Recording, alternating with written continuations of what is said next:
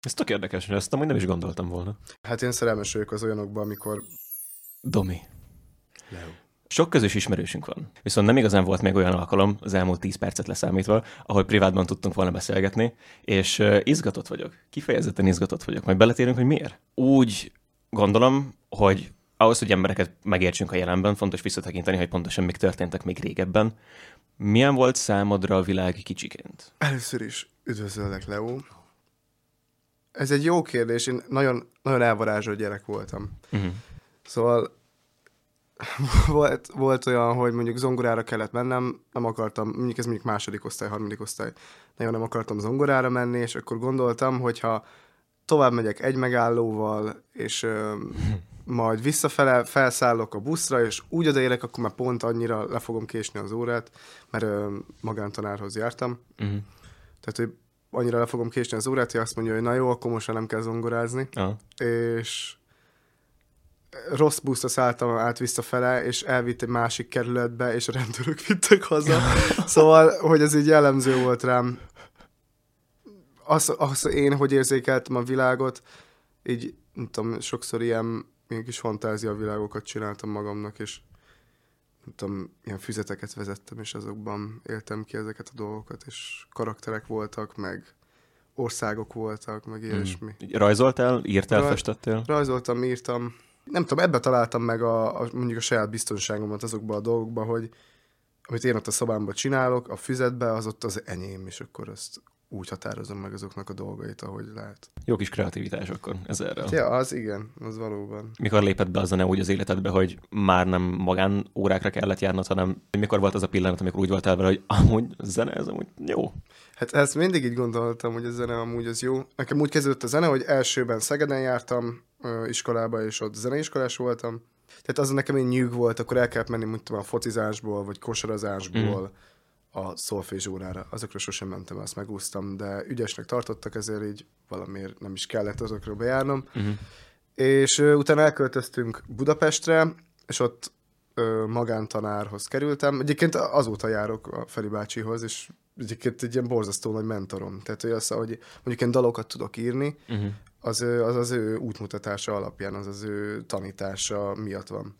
Így próbáltam elkerül, elkerülni azt, hogy nekem mondjuk gyakorolnom kelljen, vagy ilyesmi, és ez olyan szintekre fajult, hogy ö, egy idő után már nem dúdoltam, mert tudtam, hogy anyámnak eszébe jut arról, hogy gyakorolnom kéne, és Hmm. akkor inkább csak csöndben ültem. Cseles. Onnantól vettem komolyan a, a, hát a, a zongorázást, amikor egyszer abba hagytam két és fél évre, mert elköltöztünk ö, Pestről Gödre, Uh-huh. úgy visszajártam ez a magántanárhoz, és aztán hamarosan úgy döntöttem, hogy akkor csinálni kell egy zenekar, de ez csak egy ilyen adhok ötlet volt. Mik voltak Feri bácsi tanításai? A Feri bácsiról azt kell tudni, Császár Ferencről azt kell tudni, hogy hát általam legendásnak tartott, de egyébként valóban az csak egy, azért egy nem egy mainstream zenekar, az East zenekarnak volt ő egy időben a billentyűse, amit a legtöbbször hallok tőle, de ezt ő is csak átvette már az ő tanárától, akinek nyilván nem emlékszem a nevére, pedig most nem sokat emlegeti. Az az, hogy akkor vagy jó helyen egy zenekarba, hogyha te vagy a legrosszabb zenész. Mm, ja, ja, ja, ja, ja. Hát ez sajnos az én esetemben nem így de, de, jó, most csak vicceltem, de hogy ez egy nagyon jó gondolat. De amit nagyon átvettem, az az uniszónok. Tehát hogy ezt mindig mondja, hogy "Figyelj, szerintem ide mindenképpen kéne tennetek egy uniszónót. Egy ilyen extra kórust. Hmm. Mi az ízben mindig így csináltuk, mindig megbeszéltük, és akkor ugyanazt játszottuk. És a dobos is kiüthetné a csineken. Ő így mondja, hogy csineken. Azt nem tudom, miért így mondja, azok ugye cinek, de, de hogy ö, a csineken, és ö, múltkor jutott ez eszembe, beszélgettem Marcival, a gitárosunkkal a zenekarban, hogy hogy nálunk rengeteg uniszónó van, és ez mm. biztos, hogy innen jött. Bár a Marci magától is, az ő dalaiban is hoz ilyen dolgokat, de hogy ez mindig ilyen plusz ilyen feszültségfokozás, hogy akkor most a végén egy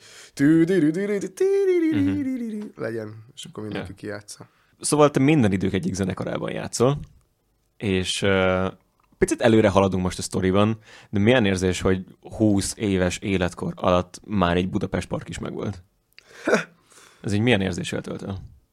Ez egy nagyon jó érzéssel tölt el, de hogyha, tehát azért ezt árnyalnom kell, mert inkább itt ebbe a történetben a számomra az az elismerés, meg a felemelő, hogy tehát önmagában a Budapest Park színpadán játszottunk, az a mi esetünkben azt jelentett, hogy játszottunk 25 percet, Mm. a B színpadon Mm.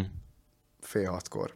Mm. És azt látta két-három ezer ember, aki már ott volt, oké, okay, de hogy inkább nekem itt ez volt benne a, a nagy dolog, hogy a, hogy a Carlson Kóma döntött úgy, hogy, hogy szerintük, hát nem tudom, hogy vagyunk, nem, nem biztos, hogy ez a minőségileg megy, érdemesnek találnak minket arra, hogy az ő általuk rendezett minifesztiválon mi legyünk az egyik fellépő. Nem, azt nem mondanám, hogy a Carlson Kóma nekem a, a minden, de hogy azért hogy ö, voltak olyan időszak, amikor nagyon erősen rajongtam mondjuk értük. De nem, mm. tehát nem ilyen, nem ilyen rajongói dologgal, hanem inkább ilyen, ilyen, ilyen egy kicsit ilyen irigykedő felnézéssel. Mm. Tehát más korosztály, mint mi, hát öt, ötössel nagyjából idősebbek. Azt, hogy ők azt gondolták, hogy mondjuk, amit mit csinálunk, az tök jó. Na az, az, az azt mondom, hogy ez tényleg jó érzéssel tölt. Uh-huh. Ö, azt is hallottam sok helyről, meg követlek titeket, szóval ezt én is tudtam tapasztalni, hogy nagyon jó zenéket hallgattok. Hm. És ö, biztos vagyok benne, hogy valamilyen szinten az, hogy ilyen régi, egyedi, ilyen elfeledett kincs, hogyha mondjuk magyar szekciókat nézünk, uh, ilyenekből is azért sokat látok, hogy megosztanátok mondjuk Insten. Valószínűleg közre játszott a jó zenehallgatási ízlésetek ahhoz, hogy ilyen nagyon egyedi zenét csináljatok.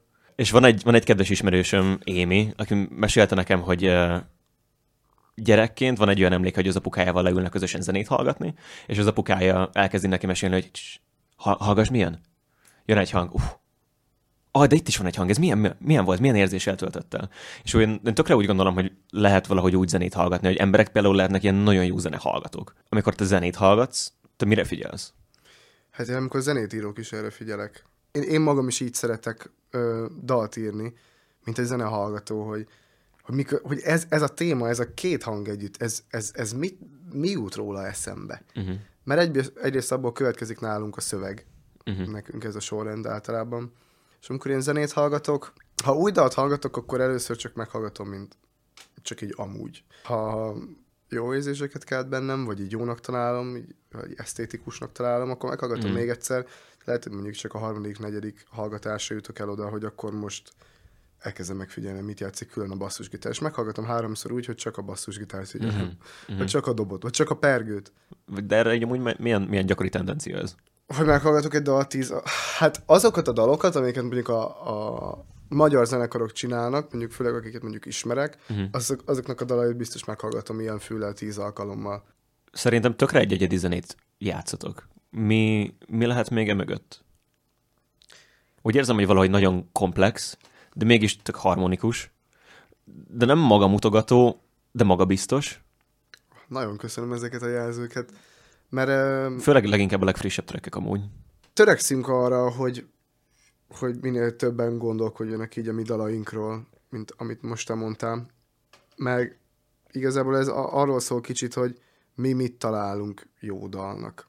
Fú, nehéz.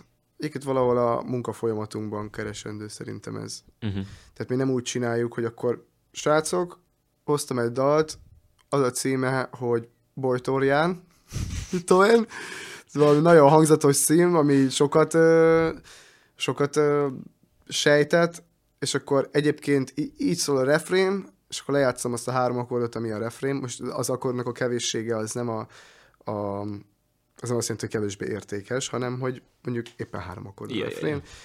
És akkor ö, számoljunk be, és akkor mondja a gitáros, hogy ja, én ezt fogom csinálni, és mondja a basszusgitáros, igen, akkor én megint, mert szerintem ez jó, bum, bum, és akkor mit tudom én, a dobos is rájátszik valamit, és mindenki a saját részét, azt egyébként egy jó zenészhez méltóan, vagy technikailag képzett zenészhez méltóan, azt jól létrehozza, Mhm. uh-huh. aztán megszól együtt a dolog, és még együtt is játszanak, még vannak kohézió, de én sokszor azt tapasztalom más zenekaroknál, és most ez lehet úgy hangzik, mint hogyha valami nagy izé, elefántcsont toronyból beszélnék, Mm.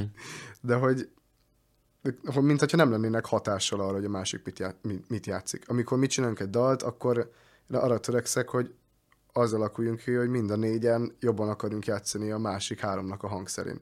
Hogy vagytok hatással egymásra? Mondjuk aki hoz valamit kezdetnek, akkor azt mondja, hogy ez az alapom, Uh-huh. ebből el lehet venni, de hogy ez a, az ötlet, És akkor mondjuk a basszus lehetne mondjuk ilyen, és akkor lejátszik egy olyan basszust, és akkor eszem itt róla, hogy de te ezt játszod, akkor nekem kevesebbet kell játszani, akkor kiveszek. És akkor jön a gitáros, és ő már csak azokban nagyon kevés helyekre játszik be. Uh-huh. Hát én szerelmes vagyok az olyanokban, amikor minden hangszer kettessével önmagában is jó párhuzamban van. Ezt a folyamatot most tökre úgy mesélted el, hogy ott emberi kommunikáció nem nagyon történik, tehát megmutatod, és igazából a zene adja magát egy másik hangszernél, hogy amúgy milyen formát fog ölteni. Onnantól meg szintén a zene kommunikál egy másik hangszerre. Itt olyan, mint hogy ebben a zenekarban most csak így leírtak alapján, meg így a példa alapján, mint hogy csak így be lenne dobva egy zene, és igazából a zene az csak így eldönti magát. Ö, egy, egyébként ez így van. Ez így van, mert mi alárendelődünk a zenének, de azért azért nagyon sokat beszélünk, és, mm. és kommunikálunk arról, hogy, hogy milyen legyen, és ez valószínűleg azért van, mert annyira nagyon-nagyon jó zenészek nem vagyunk. Tehát, hogy... Amúgy érdekes, hogy mondod, hogy amúgy nem vagyunk nem vagyunk feltétlenül nagyon jó zenészek. Uh, szerintem Marci a legjobb gitáros, akit amúgy személyesen ismerek. Mondjuk úgy én is. De hogy uh, ő azért eléggé kibaszott jó. Igen, hát ez tagadhatatlan, a Marci az nagyon jó gitáros. De milyen úgy lenni egy zenekarban, hogy mondjuk ilyen nagyon-nagyon komplex irányokba el tudnak menni a dolgok. Van, amikor azt mondod neki, hogy fú, ez már picit sok, Oh, olyan nincs. hát nem, mert hogyha el tudja játszani egyszer, akkor onnantól kezdve tudja játszani bármikor. Mm. És uh, ilyen technikai korlátja, nincsen olyan rész, ahol csak behúzok egy akkordot, és akkor bólogatok ja, ki ja, ja, ja. a harmadik sorig minden lányra. Mm. Bejátszok négy nagyon furcsa dolgot, és közben éneklek. és ez a nehéz nálunk az éneklésem, úgy próbán például nem is szoktunk énekelni. Tényleg? Hát vagy így nem komolyan vehetően, tehát nem úgy, oh, hogy yeah. ami mindig félek, hogy ez nagyon rontja a, egyébként az élő performanszunkat, de amúgy nem. Ez tök érdekes, ezt amúgy nem is gondoltam volna. Én akkor jöttem rá, amikor a Páloska Viktor barátom volt beugrós nálunk, ő jött egy zenekarból. Ó. Oh. A basszusgitáros. Hát. Talán ismered. És, és hogy ő volt nálunk egyszer beugrós basszusgitáros, és akkor ő, ő hívta vele a figyelmünket, hogy így nem éneklünk. Hmm és amúgy, ha nem énekel az ember, akkor így könnyebben elveszik az, a dalban a zenekar. De hát nem tudom, így szoktuk meg. Uh, voltam kettő koncerteteken, és egyszer még, még tavaly Dürerben, meg még nyáron A38-on, és uh, nekem az első Düreres koncertről tökre megmaradt egy pillanat, hogy amikor ment a Vekni kenyér, akkor uh, konkrétan ott volt a kezetekben egy Vekni kenyér, és csak így bedobtátok a közönségbe. És ez nekem tökre megmaradt. Uh, és szeretem azokat a pillanatokat, amikor a zenekar az úgy interaktál a közönséggel, hogy picit túllép azon, hogy jó, akkor most guggolj le, akkor majd mindjárt ugrunk meg, ó, oh, a telefonokat elő, hú, a flashlight, nekem ezek annyira nem, nem tetszenek kifejezetten. Viszont ez egy tök jó, tök jó interakció volt. Uh, ez, így, ez így mi? Vagy leginkább a frontembernek, aki kommunikál, annak dolga az, hogy olyan dolgot csináljon, olyan dolgokat csináljon, amiben az embert arra a közönséget arra készteti, hogy kapcsolódni akarjon. De az nem, az nem biztos, hogy ilyen erőltetett dolgok, hanem nehéz megfogalmazni, hanem inkább ilyen, ilyen furcsa dolgok. Hogy így kimész az utcára, és hogy ordibálsz, meg így mozogsz, meg így szaladgálsz, akkor az emberek ki fognak kerülni. Ha ugyanezt egy színpadon csinálod, akkor akkor pedig azt mondják, hogy azt a mindenit, mekkora karakter vagy, milyen, Aha. micsoda, micsoda legenda, ez igen. Ez egy poénkodtunk, de, de tényleg valami ösztönösnek kell lennie, ez nem, ezt nem tudom megmagyarázni. Uh-huh. Ötletelünk ezekkel, hogy milyen dolgok egyébként azok, amik így jól működnek. Az öt éves szünnapi koncertünkön tavaly októberben nem csak, hogy kenyér volt, hanem felhívtunk embereket, barátainkat és barátnőinket, és párizsis kenyeret csináltak, és adták oda a közönségnek, ez mondjuk jó volt. Ez nagyon jó. Meg, vala, meg valahol ezt a performance-ot én szeretem. Úgy vagytok magabiztosak, hogy mint hogyha ti is részesei lennétek a közönségnek, aki hallgat titeket, olyan, mint hogyha egy ilyen közösen táncolnátok a közönséggel. Nagyon érdekes volt számomra. Honnan ez, ez a magabiztosság, ez így honnan ered, főleg így az élőzenében? Hát szerintem onnan, hogy valahogy talán így a, social média miatt ki tudtunk alakítani egy, egy olyan közeget magunknak, egy olyan közönséget, már a kezdeti időkben, amik, amikről tudjuk, hogy befogadóak, és hogyha mi csinálunk valamit a színpadon, akkor azt tetszeni fog nekik. kezdetben mondjuk ezek az osztálytársaink voltak, akik eljöttek mondjuk az első pár koncertünkre, aztán ők most már leszakadoztak, de hogy, de hogy mindig is egy ilyen, egy ilyen csillo, mindig is csillogó szemek voltak ott a közönségbe.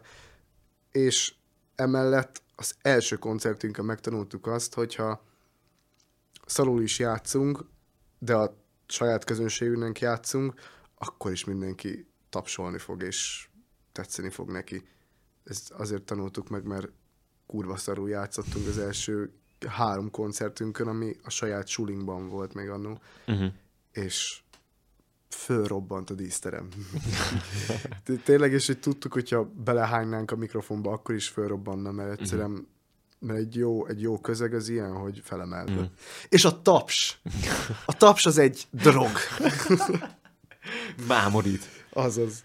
Tehát még amikor mondjuk előzenekaroskodtunk Debrecenben az Elvelem de Parazol előtt, ö, szeptemberben, akkor is megjelent ugyanaz az első sor, aki Pesten. Hmm. a meglepődtem. Az mondjuk, és ez milyen érzés? Hát így, hogyha egy ilyen podcast formátumban kell róla beszélni, akkor nagyszerű érzés. Ott ezt nem tudom ám annyira megélni szerintem. Mert nem tudok egy olyan közvetlen kapcsolatot kialakítani ezekkel az emberekkel. Egyrészt azért, mert mondjuk van, aki jóval fiatalabb, még mi nálunk is, tudom én, 14-5, uh-huh. hat éves, és akkor tudod, ők lányok, mi fiúk vagyunk. És ez így leginkább koncert előtt, vagy ebben, vagy koncert közben is, vagy inkább utána? Koncert közben egyáltalán nem. Régebben igen, de most már bele, belemerek nézni a első három sornak a szemébe.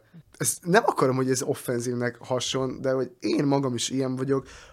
Az a zenekar, akinek az első sorában állok, én azért tűzbe mennék. Ja. Ez már annyira ilyen bensőséges viszony, hogy én ettől régebben egy írtóztam, nem akartam azt, hogy tüzé. De szerintem amúgy tök reális dolgokat mondasz, ezeket én el tudom képzelni, hogy emberek tapasztalják, én sem feltétlen vagyok az, aki így nagyon egyértelműen és nyitottan rajongana valakiért élőben, de szerintem ez abszolút egy reális dolog. Aki ezt, aki ezt így hallgatja, és így ezt nem érti, az így biztos azt gondolja, hogy ez valami nagyon, nagyon valami ego, ego dolog itt tőlem, de hogy... Nekem de nem tűnik annak. De hogy de ez, csak, ez valószínűleg az én parám, ez a ego kérdés az egész életemben. Mi, mi ez a harc az egóval? Fiatal gimnazista koromban én voltam az egoista gyerek, tehát én ezt folyamat megkaptam, én vagyok az egoista, pedig amúgy én nem éreztem magam egoistának, de biztosan úgy beszéltem. Inkább csak ilyen a magabiztosságom volt mondjuk így a, a poénkodásaimnak az alapja. Uh-huh. És mondjuk másokból csináltam viccet, mondjuk a barátaimból, de nem rossz indulatból vagy ilyesmi, hanem uh-huh nem tudom, ez volt kényelmes, hogy, hogy nem tudom, ami, ami egy rossz dolog, és aztán elszoktam róla. Fontos dolog, hogy az, akinek kurva nagy egója van, az nem tud egy zenekarban jól működni, nem tud egy zenekart megtartani, nem tud egy tag lenni, nem, tehát nem lehet túlnőni a zenekartársaidon, még akkor se, hogyha te vagy a Freddie Mercury. Én nem tudom, én gimnazistaként, még ugye mi gimnáziumi osztálytársak voltunk a zenekarban, és így sokszor megkaptam, hogy izé, hogy izé, ne a Domi énekeljen, ne a... de nem a hmm. zenekartársaimtól, hanem másoktól, akik semmi köze nem volt a zenekar, ne, ne a Domi énekeljen, meg ne, ne a Domi legyen a zenekarvezető, és hogy... Ezt azért, hogy bántsanak téged, emiatt, hogy te ilyen... Ah, de akkor már nem voltam nagyképű, csak úgy, úgy ismertek meg. Szerintem, de viszont mindenben belepofáztam ennek ellenére. Mm. Van, aki a Tusztából még ezért még mindig nem kedve, pedig már laktunk egy ideje. vannak embereknek készségei, és vannak egy zenekarban szerepek. És ez párosodnia kell az, a készségeknek mm. a szerepekhez. Aha, aha. És hogy most az, hogy bennem én tudtam jól énekelni, vagy én voltam magabiztos az éneklésbe, vagy én akartam mindig csinálni a zenekart, és ezért én voltam a mozgatórugója, hát ezért mondjuk most így senkit nem fogok elnézést kérni. Uh-huh. Még a szerepek a zenekarban? Kinek mi a szerepe? És mi a készsége? Az a jó, hogy azért ez változó. Ez ö, függ attól, hmm. hogy, ö, hogy éppen most a zenekari munkának melyik részéről beszélünk, hogyha mondjuk a dalírásról, de az eddigi dalíróknak a többségében én voltam az, aki hozza az ötletet. Most, hogy van menedzserünk, ugyanannyi feladat van, csak korábban azt, azt csináltam meg, aki rávette magát, és az én voltam. Uh-huh. Mert ö, kicsit megszállott vagyok azzal kapcsolatban, hogy ezt nyomatni kell. Uh-huh. És akkor mondjuk bennem frusztrációt okozott, hogy ők meg nem csinálják azt. Uh-huh. De amúgy érdekes lehet, amikor itt tényleg nagyon csúsznak el és távolodnak a dolgok zenekaron belül, akkor Ez többnyire tényleg nem szokott jó dolgokat eredményezni. Igen, meg én azért tudom azt, hogy ö, különböző zenész karakterek vannak, különböző típusok. Van, aki jobban konyít a, a menedzsmenti kérdésekhez, van, uh-huh. aki a logisztikához nagyon ért, nagyon jól be tudja pakolni a kocsit. Van, aki soha semmit nem felejt el, és mindenki másért megjegyez dolgokat. Szóval nem várható el. De ez egy összeérésnek a folyamata volt. És szóval a mi zenekarunk öt éves, az azért jó, mert össze tudtunk érni ilyen tekintetben. Uh-huh. De ja, a- az biztosan a barátságunkat megerősítette, így a zenekaron belül, mert azért éreztem azt, hogy tudom, nyáron annyit próbáltunk, annyi koncertünk volt, Uh-huh. hogy barátságról már így arra nem is maradt idő. Valamiért nem tudom befogadni a magyar zenéket, de 2023-ban a Sárgát látsz volt az egyik kedvenc dalom, apparently. Tudsz egy picit mesélni arról, hogy annak a dalnak a születése az hogy történt? Az a Marcinak a szerzeménye, Sárgát látsz. Azelőtt, hogy mi kiadtuk volna, szerintem már legalább egy éve neki arról volt egy otthon elkészített Hmm. demója, de az volt az első olyan dal, amit ő, ő megírt, tényleg elég Hmm. határozott koncepcióval. Utkor kérdezte egyszer, hogy mentünk haza, hogy tehát a Sárgát látsz egyébként a leghallgatottabb dalunk meg. Ja, ja, ja. Tehát, hogy egyértelműen, hogyha valakinek azt mondod, hogy kisbetűs napnapok, akkor mondjuk a Sárgát látsz jut eszébe, vagy tudom, a Vekni kenyér. Uh-huh. És, és múltkor kérdezte tőlem a Marci, hogy engem amúgy így milyen érzéssel tölt el, hogy ez így a, a leg, legismertebb dalunk. Mint hogyha azt gondolná, hogy engem ez rossz érzéssel tölt el, és így meg akarna arról győzni, hogy ne uh-huh. legyen ebben nem rossz érzés, de Uh-huh. nem tölt el rossz érzéssel, szerintem ez egy baromi jó dal. Milyen volt az első alkalom, amikor azt így meghallgattad? Mert ez egy teljes demónak hangzik lényegében. Gondoltad volna, hogy ez így ennyire nagyot fog menni? Hát azért volt bennem egy kis, ezért, tudod, kis irigykedés, hogy na jó van majd, hogyha eljutunk odáig, hogy megcsináljuk, akkor majd kifejte a véleményet. De hát jónak találtam, persze, de azért van egy, van egy rivalizálás a Marcival köztünk olyan tekintetben, hogy emeljük a másiknak a dalát nagyon, teljes erőbedobással, Uh-huh. de, de azért tudom én, hogy a Marci is nézi azt, hogy mikor melyik dalt hallgatják sokan. Mit jelent számodra a magyar zene? A közeg ö, számomra nagyon izgalmas, mert mondjuk a magyar zenét ezt leszűkíteném esetemben, mert talán ez releváns velem kapcsolatban, vagy az én lelkületemmel kapcsolatban erre a alternatív underground zenére. Uh-huh. Nekem az mindig nagyon izgalmas, hogy találkozni új zenészekkel, új zenekarokkal, és megismerni azt, hogy ők milyen karakterek. És ö, nagyon kíváncsi vagyok erre, és, és mindig lemonitorozom az új zenekarokat, és szeretek ilyen jós, jós Hmm. szerepbe ülni, hogy azt mondom, hogy ez a zenekar jó lesz. Ja, ja, És ja. másik zenekarokról pedig állítom, hogy ez, ez kurva szar lesz. A zenélés, azt szerint hát nagyon, nagyon örülök, hogy magyar, magyar vagyok, és magyar nyelven zenélhetek. Nem tudnék angolul, és nem tudnék nem magyar lenni. És ez most nem egy ilyen izé, nacionalizmus, vagy valami jobboldaliság. Láttam a magyar zászlót a zsebedben. Igen, az izé kivágott izé, közepű. Érdekes téma szerintem még az, hogy visszatérve picit így az ego dologra, hogy most droppolhatunk neveket Carson Komához, akkor van közöttök Ivan and the Parazol, Petőfi TV-ben játszottatok. Ezek így tök nagy elérések, ahhoz képest, hogy milyen fiatalok vagytok, amit most nagyon szeretek valamiért hangoztatni. Ez, ez így milyen ha- hatással van az egódra? Arra, amit az Hát- előbb beszéltünk. Így kell valami gyakorlatokat tenned, hogy picit így Igen, földhöz csinálok négy, négy guggolást, és azt mondom, hogy én is ugyanolyan átlagember vagyok, mint a többiek, és belenézek a tükörbe, és tudod, hogy kikacsintok, vagy így fitizve az. Nem, abszolút, abszolút nem. Engem őszintén vannak olyan t- baráti társaságok az életemben, ahol mondjuk olyan emberek gyűlnek össze, akik nagyon benne vannak a, a zenében. Uh-huh. Tehát meg van egy ilyen parám, ez így középiskolában, 8.-9. osztályban ezt így jó belém ütötték az osztálytársaim, hogy így ne akarjam azt, hogy rólam legyen szó, mert az a másokat, tudom én, felidegelek. Ami nyilván ez hülyeség, meg azért tehát, hogy én életemben azért nyilván magamat protezsáljam. Hova tudtok fejlődni zeneileg? Vagy emberként a zenekaron belül? Em, az, az, amúgy az utóbbi, az, az uh, azt szerintem ez sokkal állandóbb akarat bennünk. Uh-huh. Mert zenét ezt időről időre írunk. Tehát mondjuk megcsinálunk egy albumot, és aztán oké, akkor most dalokat írunk, otthon egyedül, és aztán megmutatjuk egymásnak. És aztán ott kialakul egy ilyen reflektálás a korábbi zeneink, zeneinkre, és hogy az a kapcsolatban mi az, ami tetszett, mi az, amit meg akarunk belőle tartani, mi az, ami nem. És mondjuk, hogy most kifejtem ezt a zenei részét, én nagyon szeretem, amikor egyfajta latin hatás érzékelhető a, a zenénken. Nem feltétlenül tudom, a reggaetonban, de nem tudom, mm. akkordfűzés, dallamvilág, gitárkezelés, billentyűkezelés, ilyesmi. Én akkor azt érzem, hogy ez igazán ezért színvonalos, amit csinálunk. Én, az nekem a nagy célom, az élet célom, hogy egyszer azt mondják, hogy egy kezdőzenekarra, hogy fú, nagyon jó, nagyon jó, de nagyon kis betűs ünnepnapok. Mm. és igen, hát nekem ez a, ez a nagy cél, mert ebben szerintem minden benne van. Tehát ebben nem, azon, ebben nem a paplá... Ez, ez magába foglalja a paplászlókat, meg a Budapest, Budapest parkokat. Szóval zeneileg ezt szeretném, emberileg pedig hát szerintem úgy fejlődtünk amúgy a legtöbbet, vagy, vagy talán az a legfontosabb, amikor emberileg fejlődtünk így, a, mint, mint barátok. Na igen, és a zenén keresztül talán így megnyílik bennünk. Én azt érzem, az az érzékenység, amivel tudjuk úgy szemlélni a dolgokat, hogy, hogy aztán tanuljunk belőle sokszor a saját magunk árán, vagy hát így jellemzően a saját magunk árán. Az elmúlt egy évben azért elég durva gyorsasággal mentek fölfelé.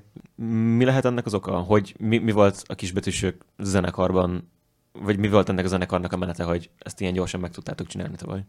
Minden korszakban lesznek olyanok, akik rengeteg magyar zenét hallgatnak, és aki egyszer megcsinált már egy magyar slágert, arra gyakorlatilag majdnem biztos, hogy emlékezni fognak mm. korszakok. Szerintem ez így van. Tehát, hogy tudjuk 60-as évekből is a zenekarokat. Azokat is, akik nem csináltak nagy lemezt. Mm. Persze nem széles körülön, de hivatkozási pontokká válhatnak. Tudom, az Atlas zenekar. Mm. Nem csináltak nagy lemezt, de hogy saját koruknak egy kiemelkedő zenekar volt ezért nagyon óvatos vagyok azzal kapcsolatban, hogy minek mi az oka, mert hogy így simán lehet, hogy öt évet várunk ennek a podcastnek a visszahallgatásával, és akkor azt nézik, hogy, hogy ja, hogy pont azon a ponton sikerült véleményt alkotni erről, amikor egyébként visszacsúsztunk a, a, az elfeledésbe. Uh-huh. De az eddigi sikereink az talán a, hát a hivatástudatunkon múlik, hogy nagyon akarjuk csinálni. Tehát az, hogy feltörekvő zenekar vagy, az nem azt jelenti, azért, azért, azért más tengeren emelkedsz, mint ami a mainstreamségnek a, a tenger. Yeah. Inkább egy alternatív feltörekvő zenekar az tudod így mélységében alakul ki, a mainstream mm-hmm. pedig itt a magasságában vagy. Mm-hmm. Yeah, yeah, abszolút. Amúgy ez egy tök jó gondolat. Köszönöm szépen. Fél filozófiai esztétika vizsgám volt ma, szóval még benne vagyok ezekben. és, és amúgy, ha már itt vagy, hogy vagy? Mostanában. Mostanában jól vagyok. Ez mit jelent? Ö, nem vagyok beteg, ez fontos. A hátam kicsit fáj néha. Jól vagyok, azt érzem, hogy a zenekart illetően nagyon sok jó dolgba kezdtünk bele, mondjuk a munkáimat is tekintve lehet, hogy egyre több pénzt fogok keresni. Ami jól hangzik, mert azért az éhemű, éhez, éhező művész kategóriát azt abszolút én kimerítem. ja, meg így a magánéletben is mostanában hogy jó vagyok. És te hogy vagy? Oh, uh, tök motivált vagyok. Tök motivált vagyok. Uh, az elmúlt két hétben írtam vagy hat vagy hét dalt. Az még elég jó. Kinek még, úgyhogy én most nagyon-nagyon inspirált vagyok. Köszönöm a kérdést. Te vagy eddig az első ember, aki visszakérdezett konkrétan. Hát kíváncsi voltam. Hát te vagy a kedvenc vendégem eddig. Jaj, jaj. Ezt hagyd benne, hagyd benne. Ezért jelzésértékkel. Vágod, benne hagyom.